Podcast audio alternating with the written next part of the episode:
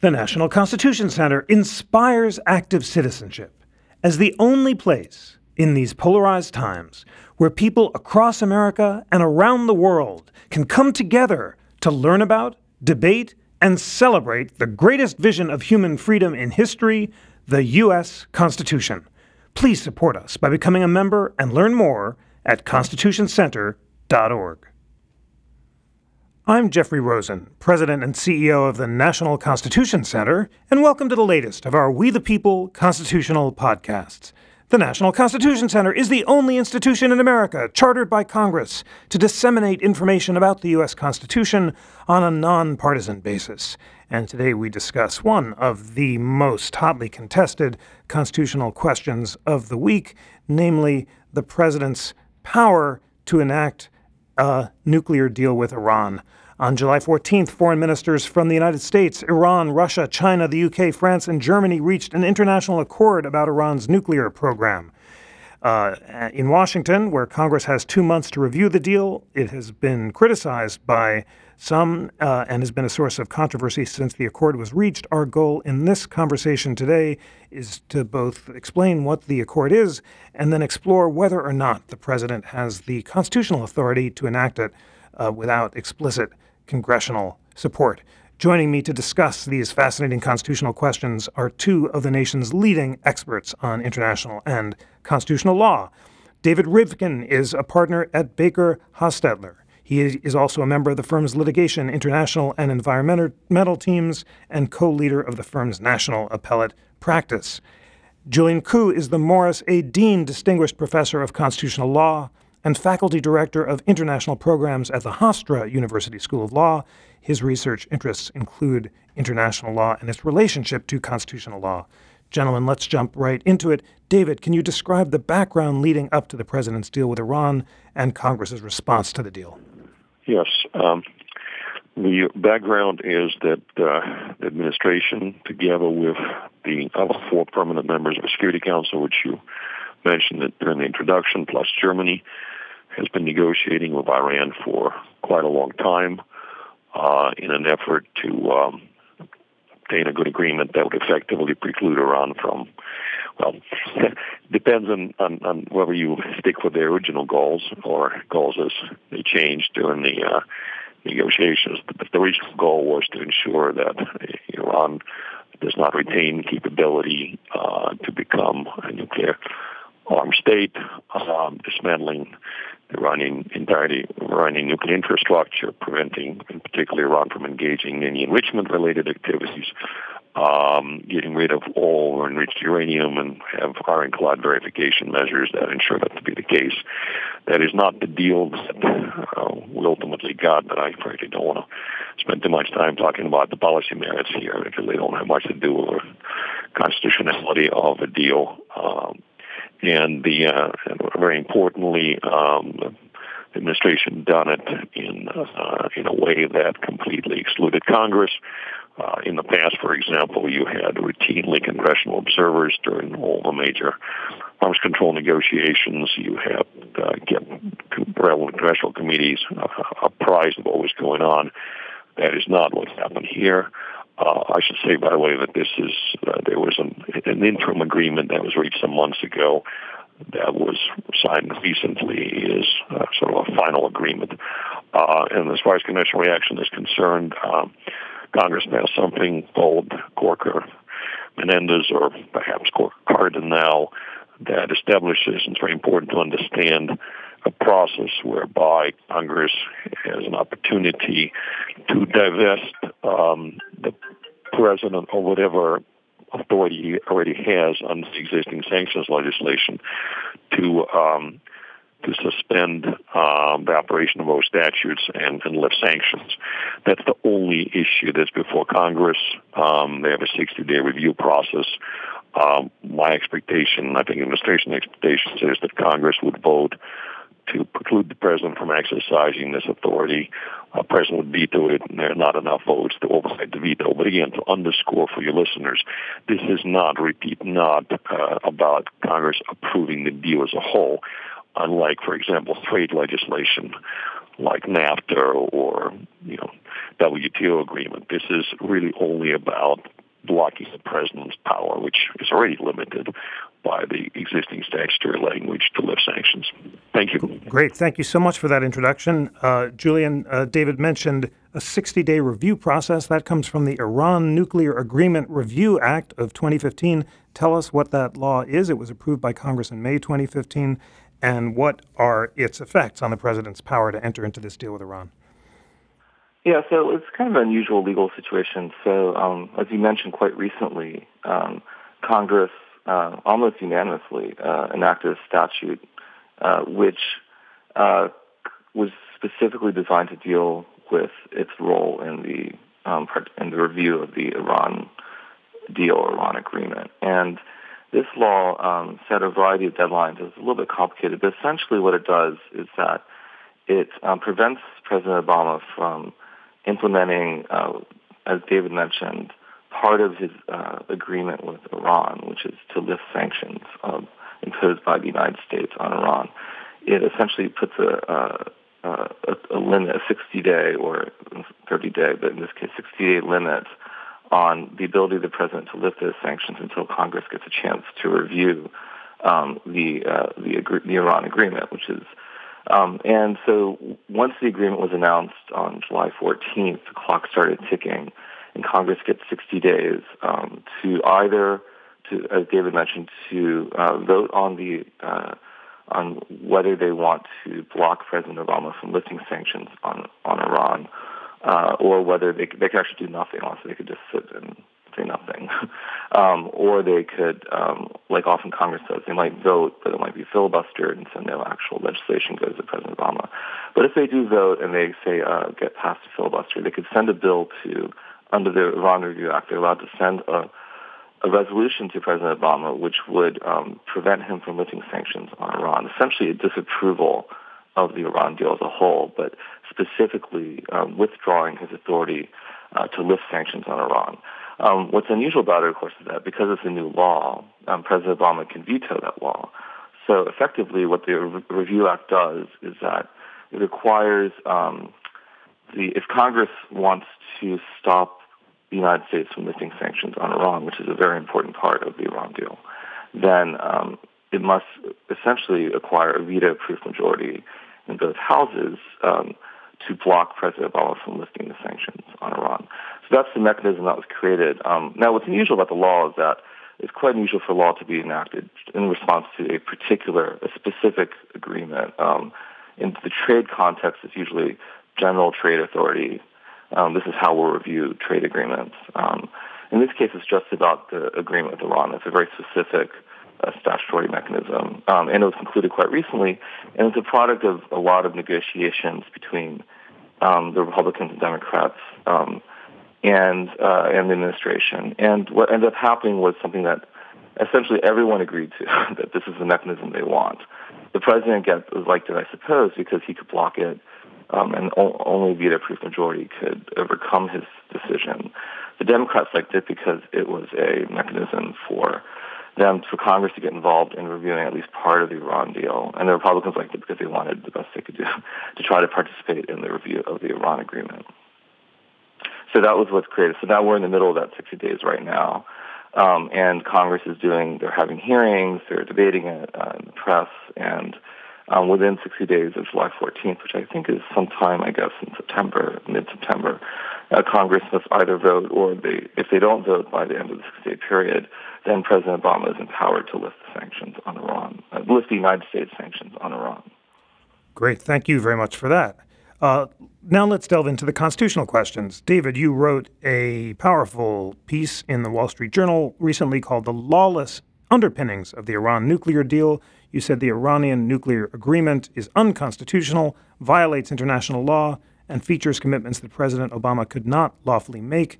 In particular, you say the fact that it's an executive agreement, not a treaty, raises constitutional questions because while presidents have used executive agreements to arrange less important or temporary matters, significant international obligations have always been established through treaties which require Senate consent by a two-thirds majority. Tell us more about that constitutional objection? Sure. Well, let me talk first about the uh, why the treaty route w- would have been appropriate here. I'm perfectly aware of uh, the fact that the president's going back to uh, George Washington have um, engaged in uh, um, making uh, international arrangements that did not take the form of a treaty, and I think the, the framers uh, were perfectly uh, aware of this possibility. But I think it's it's equally clear that the major international undertakings by the United States were meant to go for the treaty uh, route, which under Article two, Section two, of course, requires the president to obtain two-thirds uh, uh, majority in, in the Senate. Uh, the reason for it, if you look at the founding era materials, uh, twofold. One, of course, is to limit president's power, Uh, which the framers have done quite carefully in a number of instances. But equally important uh, uh, was a goal uh, to ensure that all major international undertakings by the United States enjoy broad domestic support. The framers certainly cared about you know, opinions of mankind. Uh, they were perfectly aware of the practice in the Articles of Confederation where states in particular uh, violated uh, commitments that were made by uh Uh, during that period. And the reason, by the way, it involves the Senate, of course, another reason is that the treaties are, uh, like statutes, the supreme law of the land, and as such have preemptive force uh, vis-a-vis state law. I don't want to get into the debate, which sometimes is waged in academia, whether old treaties, uh, uh, both self-executing and non-self-executing treaties, uh, preempt um state law and, and have other legally binding effects. But let's just say that uh, it was important for the states to be able to participate in a meaningful fashion in uh, in this process through their membership in the Senate. And, of course, remember that particularly before the seventeenth Amendment was adopted, senators were chosen by state legislatures. So I, I don't think there's any disagreement that this was done both to cabin president's power, to give states through their membership in the Senate a voice in the process, and to ensure that um, all uh,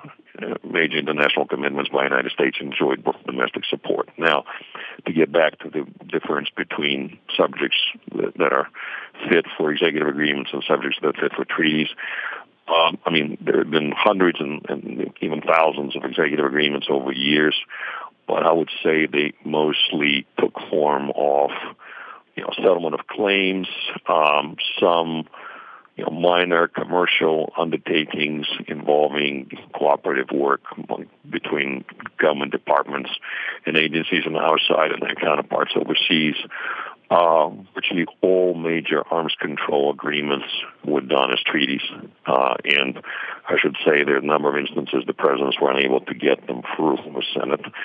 The so-called Comprehensive Nuclear Test Ban Treaty is, is a perfect example of that. Um, and uh, I would say this, I mean, the, the dividing line in some instances is murky, but I'll use the, the same argument, for example, that uh, was used uh, very powerfully in, in, in litigating the first challenge to the Constitution of Obamacare. Remember, there was a question whether or not individual insurance purchase mandate is supportable by the Commerce Clause, and uh, folks on the other side were arguing that it was. And the argument there was that if you can support that obligation of the Commerce Clause, there's nothing that cannot be supported by the Commerce Clause, which means, of course, that it's infinitely capacious and violates the notion that Article I, which is to say Congress has limited enumerated powers. I would use the same argument here, and I would say that if this type of an undertaking that structures for decades, I guess that there are different obligations that run for ten years and fifteen years and some beyond that in this treaty. If you can uh, structure a major uh, uh, undertaking of this nature, and this is an area which has preoccupied at least the last three administrations and numerous Congresses, if you can do that by executive agreement, you can do everything by executive agreement. And this totally, of course, vitiates Article two, Section two power. So let me stop there because there are other issues we can discuss, or should discuss as to why the president does not have an ability to uh, uh, lift all the sanctions as he has promised, which has to do with the parsing of relevant statutory language and various Iran sanctions. We can also talk about why it violates international law, but if we can just focus for now on the on the executive agreement versus uh, versus the treaty thing. One last thing I would say, it's, it's kind of bizarre because uh, the administration uh, at one point in time argued that it would be not a binding agreement. So it's not even an executive agreement or a non-binding executive agreement for such an animal. Secretary Kerry certainly said that, and there's actually language in the agreement itself uh, that appears to suggest that. It's the introduction to Article one. But I think that anybody who reads the agreement as a whole cannot seriously conclude that it's not a binding agreement. And very importantly, that is certainly not the view of Iranians. And irony here is the administration in selling this deal is certainly taking the view vis-a-vis Congress and the American people that this is an agreement that binds Iranians in respect. It, there cannot be a, a deal or it's a contract or or an international agreement that is unbinding for one side and binding for another. So I'm actually curious what the administration would say, and Congress, I think, would try to pin them down on this issue. Great. Thank you for that. Uh, Julian, David made a bunch of important points. First, he said that significant international obligations have always been established through treaties.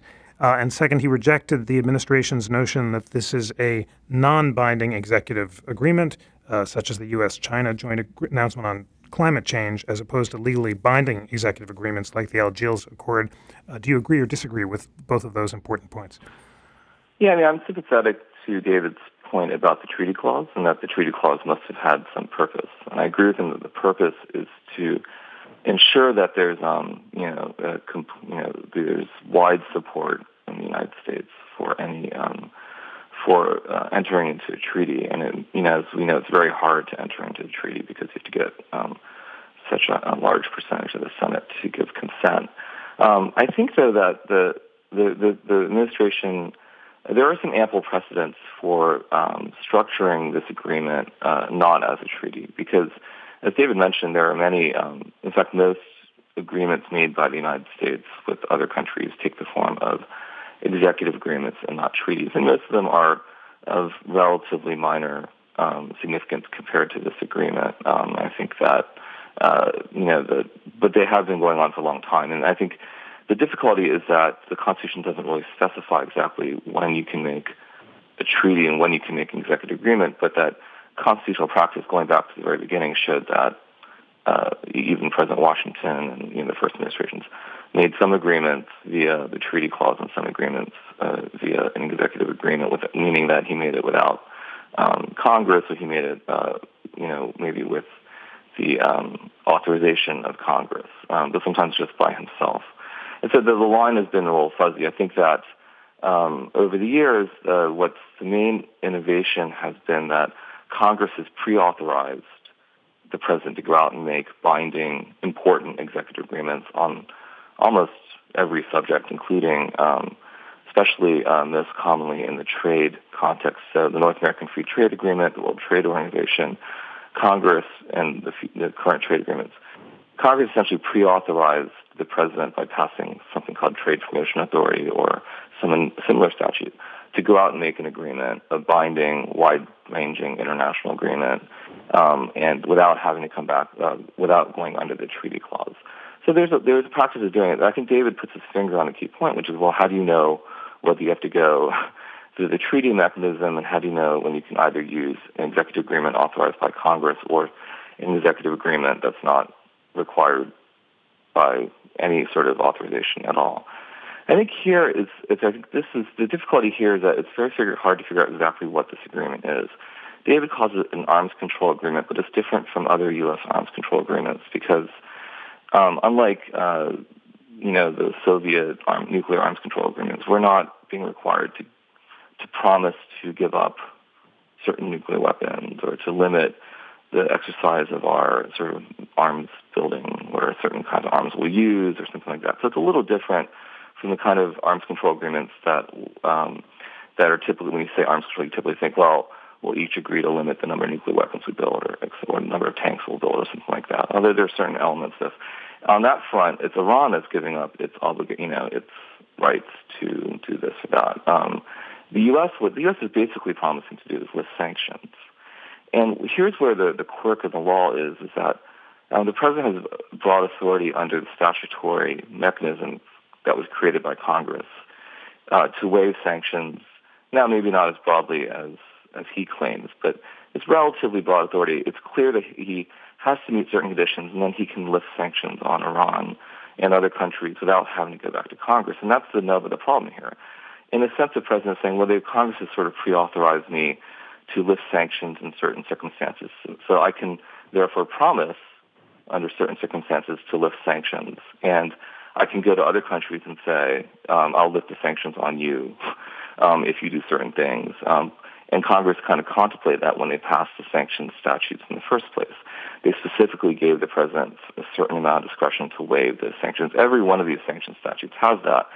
And that's where the president is sort of driving his legal sort of truck through. It's like, well, look, essentially Congress authorized me and other presidents to lift the sanctions in certain if certain conditions are met, and I think that's the situation here.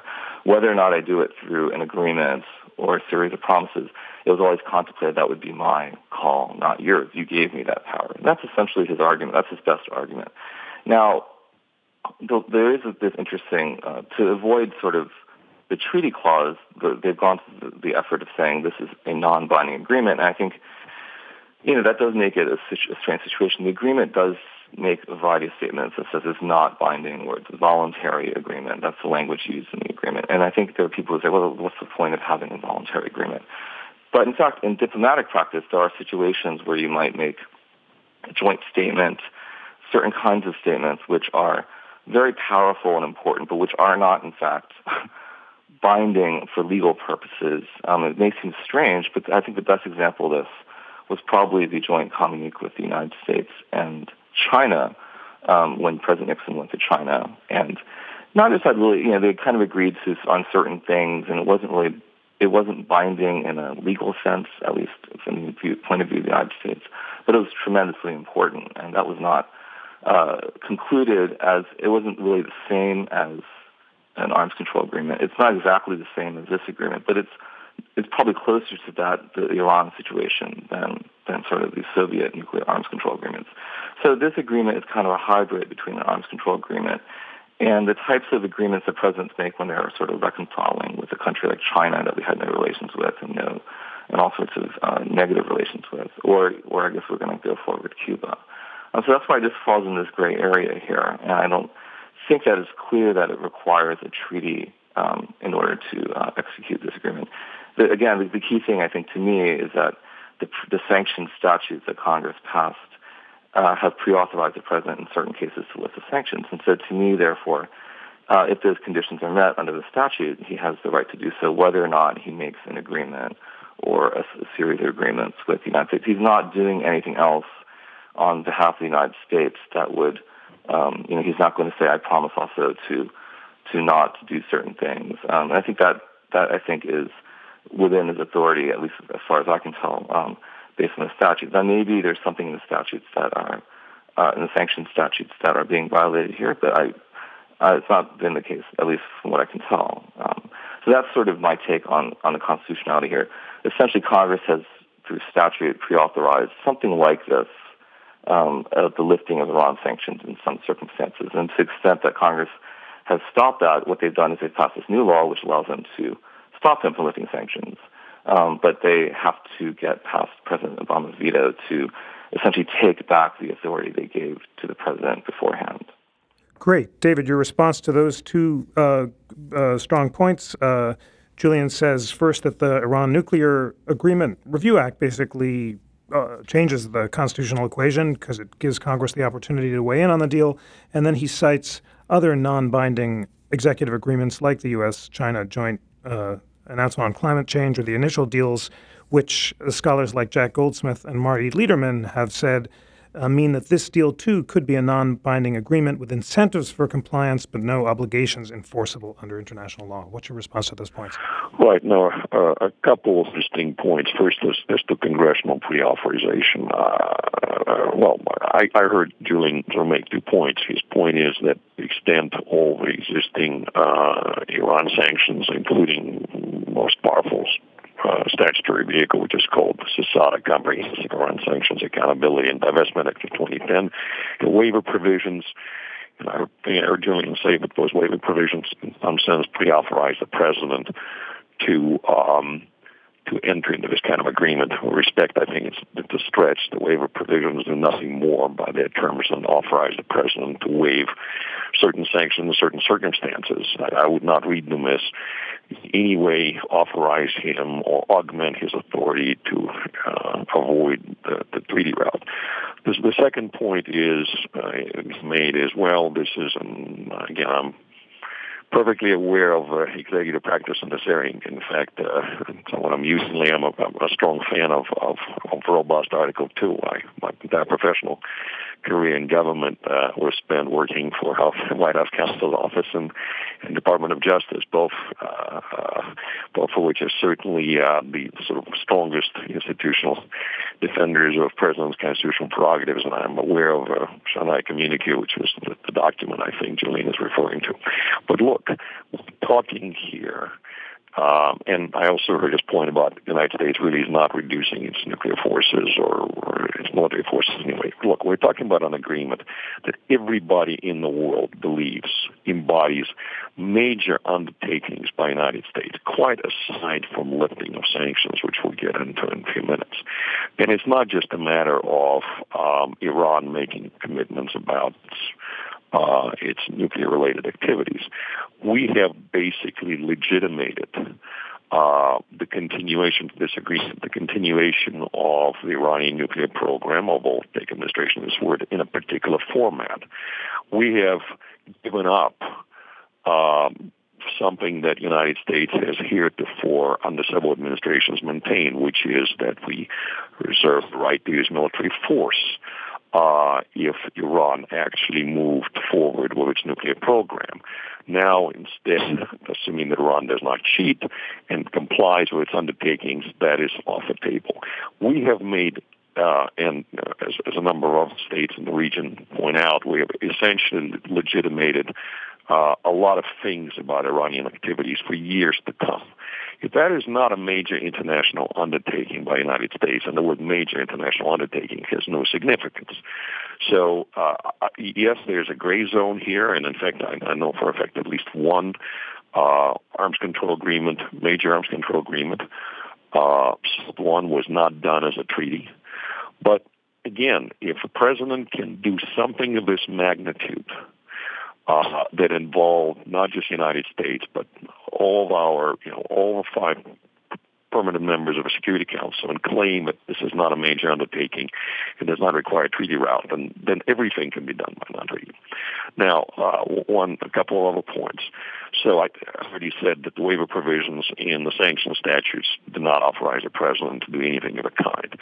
Now, the notion that Corker Menendez somehow...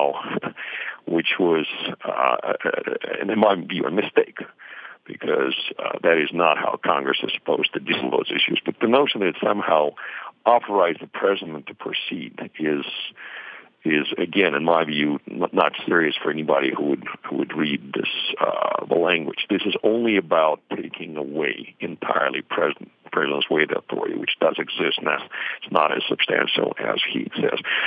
Um, I, I mean, I would be stunned, actually, even if the administration makes the argument that, because it would be cheeky that, that Corker Menendez pre-authorized them to do this, um, especially since, again, I fully expect that Congress would disapprove this deal, albeit not by veto-proof margin. So let's think about it for a second. So you have a notion that a deal that Congress disapproves of authorizes the president to conclude the deal. That would be uh, parsing strange. One other uh, interesting vignette here. Um, I happen to think it's a binding agreement, despite the ritualistic disclaimer in, in, in one place. And again, if you look at the way that many other clauses, they're they're quite written in quite obligatory language. But the administration did more than just sign this agreement. They went and had obtained a Security Council endorsement of this agreement, uh, even ahead of the Congressional review. Now, I know that some scholars, including my good friend John Bellinger, argue that uh, if you look carefully at the Security Council resolution, that um, it does not establish, does not make binding as a matter of um, Chapter seven authority, uh, uh, does not make it binding uh, because the Security Council did not use the word decide. Um, or to, to explain to your, to your listeners, um, the Security Council is operating under Chapter seven, and um, it establishes obligations that are binding in all member states. So even if the original agreement was not binding, if the Security Council uh, indeed, uh, in my view, endorsed it while operating under Chapter seven, that would be binding independently of whatever initial set of obligation was. So I know there is disagreement about this issue, and uh, Mister Bellinger and others are pointing out that there is a word "decide" in several places uh, in the Security Council resolution, and then there are words like "calls upon," and "calls upon" is, is, is not mandatory. I understand this argument, but with respect, if you look at the language, and I'll just read one sentence to you of a Security Council resolution. It says, endorses J C P O A. That's the buzzword for the agreement. So from my perspective, to, to use the word endorse is tantamount to making it binding within the overall context of this resolution. And the reason I think, uh, and it's fundamentally different from a softer language, it says calls upon. And by the way, the reason the word endorsed was used is because it would have been passing strange for Security Council of five permanent members of which have already signed this deal, and I believe it is binding even at that time, to say decides that. Um, so the word endorse conveys, in my view, the full force of uh, Chapter seven authority. Uh, thanks so much for that. Uh, Julian, how much turns on whether this is a binding or non-binding agreement? If it is binding, as David suggests, does, does, does that Uh, increase the constitutional difficulties? And then looking forward, in a letter to Iran, members of Congress threatened that the next president could easily revoke this agreement. Is that likely? Okay, so yeah, let me just, there's a couple things I, I didn't, um, before I do that, can I just, I want to make clear, I, I didn't say, a couple things that I didn't say, I think I maybe misunderstood. So um, I didn't say that, um, uh, that the uh, previous sanction statutes authorize Uh, the president to enter into agreements. What I was saying was that the previous sanction statutes authorized the president to lift sanctions.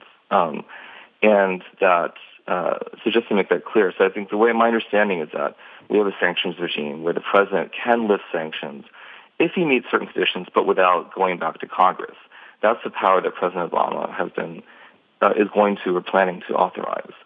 Um, so what Now, what I'm suggesting, though, is that given that he has this power, and we can argue over the scope of his power, he can authorize, a, he can execute that power at any time, and he can also execute it, and it's not even inconceivable for him to say, well, or any president to say, well, look, I'm going to waive sanctions, but first I want some sort of promise by some other country that they're going to do better or they're not going to do certain things. I just think the whole statutory regime for sanctions is based on the idea the president has the discretion Uh, you know, limited discretion to lift the sanctions, um, subject to some sort of commitment, political commitment um, from the country that he's lifting sanctions on. Um, I also don't, just to make clear, I, I don't argue, therefore, that he's being authorized by these other statutes to make an agreement. What I say is that he's been authorized by these other statutes to lift the sanctions, which is all that's really, um, which is the key thing that the United States is doing here. Um, and that is why I think that, now let me get to the question of whether it's a binding agreement. Um, I think I'm not sure uh, how much of it turns on whether it's a binding agreement. I think um, it is a little confusing the way the administration has um, presented this, because obviously they're claiming that this will, agreement will do all sorts of things to limit um, uh, Iran, and so you know it's sort of it does seem like it's kind of um, very important that it's a binding agreement or not, or for them to argue it's a non-binding agreement. Um, I think that the non-binding binding part um, is important in the sense that it will, it, it does measure to the degree whether or not, um, you know, this is an agreement that uh, is something that the uh, that may need to go through uh, the treaty process. But I guess in my view, even if it was a binding agreement, I'm not sure that the, the types of things that um, David cited, like legitimating Iran's nuclear program, or um, giving, I'm not sure it gives up the right to use military force, but um, but I don't think that those are necessarily things that Um, would uh, you know would have to be in the treaty. I suppose if you, if you did forswear to ever use military force against Iran for listing its, uh, then I suppose that would be something closer to that. But I'm not sure the things he cited were things that necessarily, even if it was binding, would necessarily have to go through the treaty. I guess in my view the question is, what can the president do on his own with his current uh, constitutional and statutory authorities? Can he lift the sanctions? And my answer is essentially yes. And if he can do that, then he can make some sort of diplomatic uh, commitment with another country to do the same. And the analogy, just before I finish this point, is not to the recent climate change agreement with China, but actually to President Nixon's agreement to normalize relations with China. Um, he didn't go to Congress for that. He made a variety of commitments which weren't binding, um, but which did legitimate the Chinese government, which at the time was not quite as bad, but probably almost as bad as Iran today. And he made those commitments which legitimized China and essentially derecognized or delegitimized the government in Taiwan. And he did that all on his own authority. And I think it's, um, and then eventually he lifted sanctions. Um, so th- there are some sort of analogies to that situation, which I think is closer to what's going on here than um, than the classic arms control agreements. Now, um, on the other, on the flip side of this, so I would say that, um, so I, I think that the United Nations Security Council issue is, it's the mechanism by which this agreement, Iran will be sort of, you know, monitored. Um, and I'm a little doubtful that it'll work very well. But it is, I think, a mechanism for this agreement to sort of bring in the other countries that are not part of uh, the agreement and sort of get the United Nations mechanisms involved. Um, again, I think it, I'm not sure, I, I, I also read it to not be binding, but I think that there are certain things that um, Iran might do which will break up the, which could call or authorize the U N Security Council to do something, but I'm not sure that uh, those resolutions um, are would, would sort of completely incorporate the J C P O A anyways. But for U S constitutional purposes, I'll just say this. I think the flip side of having a non-binding agreement, which did not go through the Senate, is you have an agreement that's, that any president can revoke. Um, a future president, I believe, has the constitutional authority to revoke it. Uh, the future president, I believe, under the statutes, may even have the authority to reimpose the sanctions. And if he has the power to reimpose the sanctions, he certainly has the power to, therefore, um, you know, do essentially undermine the whole underpinnings of this agreement. And I think the crucial thing about the United Nations Security Council language is, therefore, if it's non-binding, um, then it's a little easier for the, the future president to say, well, look, this is, I'm just going to um, change my policy here. I'm not violating any international commitment or international obligation. So I think that's the crucial thing. So the, the, the maybe the advantage for the administration is say, well, this is non-binding, and it's I don't have to go to the Congress to get a treaty. The the cost for the administration is that I think it does leave it open to any future president to revoke it, or, frankly, Congress. But certainly any future president could revoke it, in my view, constitutionally, without having to go back to Congress, without violating international law either. Wonderful. All right, gentlemen, it is time for closing arguments. David, I'd like you to take us through what is likely to happen in the future. Will Congress reject the deal? How will the president respond? Will the courts strike it down? And will a future Congress revoke it? Sure. Um, well, very briefly, um, this is not to rehash the debate about whether it's a magic undertaking or not. Uh, I would make a bet with Julian that if the next president, assuming it's a Republican, uh, repudiates this agreement, which I think would be a good thing as a matter of, of foreign policy, the entire world would portray the United States as a lawbreaker. And believe me that every, you know, every Department of Justice, every foreign office, including that of Britain and France and Germany, would argue that we, A, violated a binding international commitment, and we violated the Security Council resolution promulgated in Chapter seven. So wanted to get this get this out of the way. So this administration has succeeded, in fact, in mousetrapping its successors in, in a sense of uh, getting out of this agreement would entail tremendous costs and would give Iran a high moral and, and legal ground, which is most unfortunate, which again underscores why it should have been done as a treaty. Now, as far as what would happen, I expect Congress will uh, vote to disapprove this, but not by veto-proof margin. The president would veto it. The president would lift uh, all sanctions that he promised to lift. I think it exceeds the scope of his waiver of authority, particularly because a number of sanctions were imposed not because of Iran's nuclear program was because of Iranian uh, role as a sponsor of international terrorism, Uh, its money laundering activities, and its ballistic missile program. And I don't think that I don't think even the most enthusiastic supporters of a deal would argue that either Iran's ballistic missile program uh, or terrorism-related activities and money laundering activities are in any way cabined, diminished uh, by this by this deal. So he would, in, in my view, quite aside from the issue of a treaty versus an executive agreement, would act unlawfully in lifting those sanctions. Now, Um, I don't think that anybody would have standing to challenge it as such. I'm a big fan of legislative standing, as, as, as some of your listeners may know, but I think that since what's been debated here is the Senate's power, uh, it would take the Senate to litigate this, and I don't think it would happen, in part because uh, it would require institutional authorization, just like happened in a House lawsuit against President Obama for rewriting some provisions of Obamacare. I, I don't think it's going to happen. So there would be no judicial examination of this arrangement, except for one thing, uh, which is one point I suggest in my piece. I think a number of states uh, would, in addition to the ones that have done it already, will uh, pass new sanctions at the state level.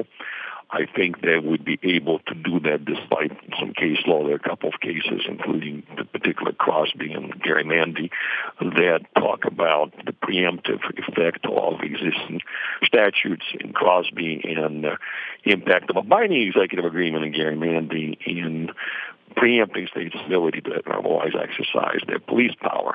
What's remarkably different here is that there's a provision in C S A T A, which I mentioned earlier, in Title two, that specifically authorizes states to enact certain kinds of sanctions. So far from being preemptive, Um, the existing legislation actually blesses the state's activities in this regard.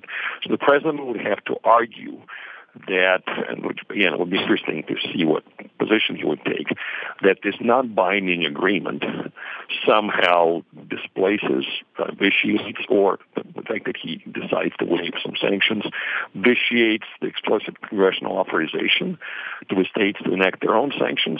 I think it's a very weak argument. So let me finish by saying that the only way it would be litigated if enough states uh, enact their own sanctions and the Iranians get sufficiently upset and by, about this. And by the way, the agreement says that um, Iran, if it, sanctions are reimposed, the new sanctions are imposed, Iran can walk away from all of its nuclear obligations. So this is briefly my, my final point.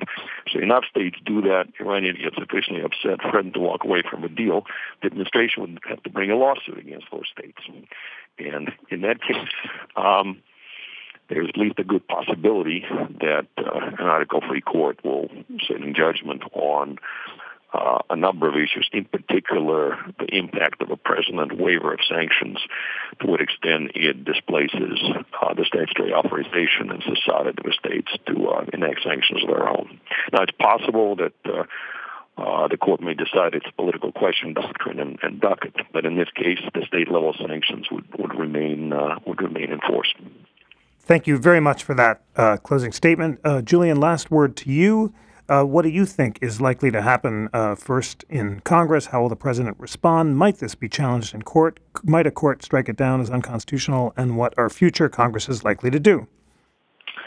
Yeah, so um, again, I think you know, my general view of this is that the president has a lot of authority under Article two of the Constitution and the statutes I mentioned uh, to do to promise what he's done so far, um, and and so just to, and so I think that um, what's likely to happen is we'll follow the statute Congress passed. Um, I think David's right; they'll, they'll um, he'll veto it and he'll say, okay, I'm, "I'm lifting the sanctions."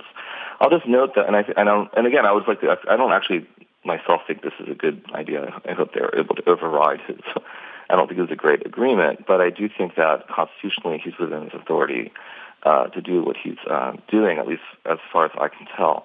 Um, and I think that it's, uh, the, but I do stick to my current position that the future president can withdraw um, without having to go back to Congress. And I agree that there'll be a lot of people who flip sides. Like people who right now are supporting the president um, on his Article two powers will suddenly say, oh, you know, the president needs to go back to Congress. And international players might say, oh, you're violating international agreements. But I think that constitutionally, I think it's pretty clear. Most people would have to be, given the open statements the administration has, has made, this is a non-binding agreement, that revoking this agreement um, by a future president is completely constitutional without having to go back to Congress. Um, and it doesn't violate um, any international obligation.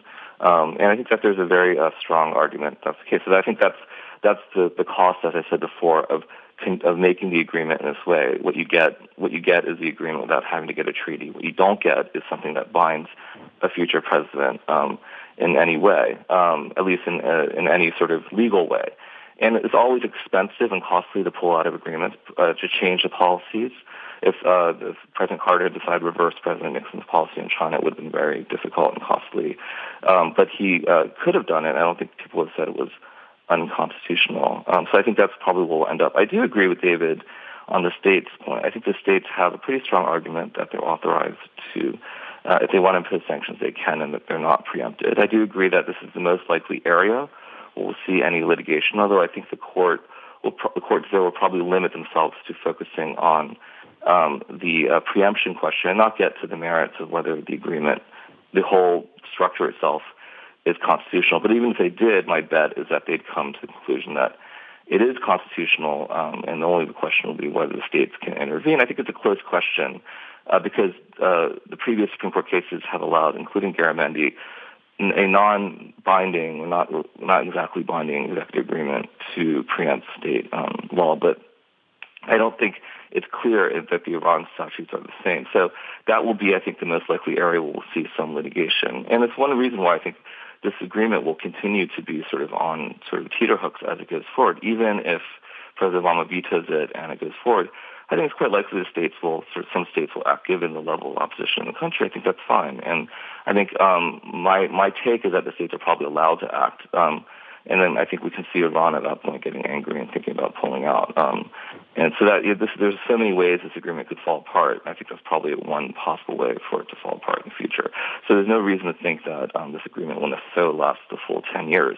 And again, the final point I say, say that, and the crucial part is that I think a future president Uh, could withdraw, and so it really depends politically on whether the country's opposition to the Iran agreement extends to electing a president who's opposed to the Iran agreement and who wants to pull it out. I think that's the most likely way we'll resolve the question, rather than through the courts.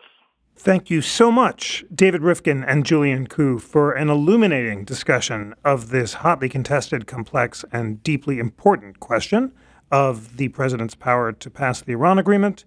Uh, Please join us for the next of our We the People Constitutional podcasts. On behalf of the National Constitution Center, I'm Jeffrey Rosen. I know you've been bombarded recently by my reading ads for mattresses and razors. Well, the truth is that despite our mandate from Congress, which you know I love to recite, the National Constitution Center is a private nonprofit. We receive little government support, and we rely entirely on the generosity of people around the country who are inspired by our nonpartisan mission of constitutional education. So please consider becoming a member of the National Constitution Center to support nonpartisan debate and education, including this great We the People podcast series. To become a member and learn more about thrilling member benefits, visit constitutioncenter.org slash membership. That's constitutioncenter.org slash membership.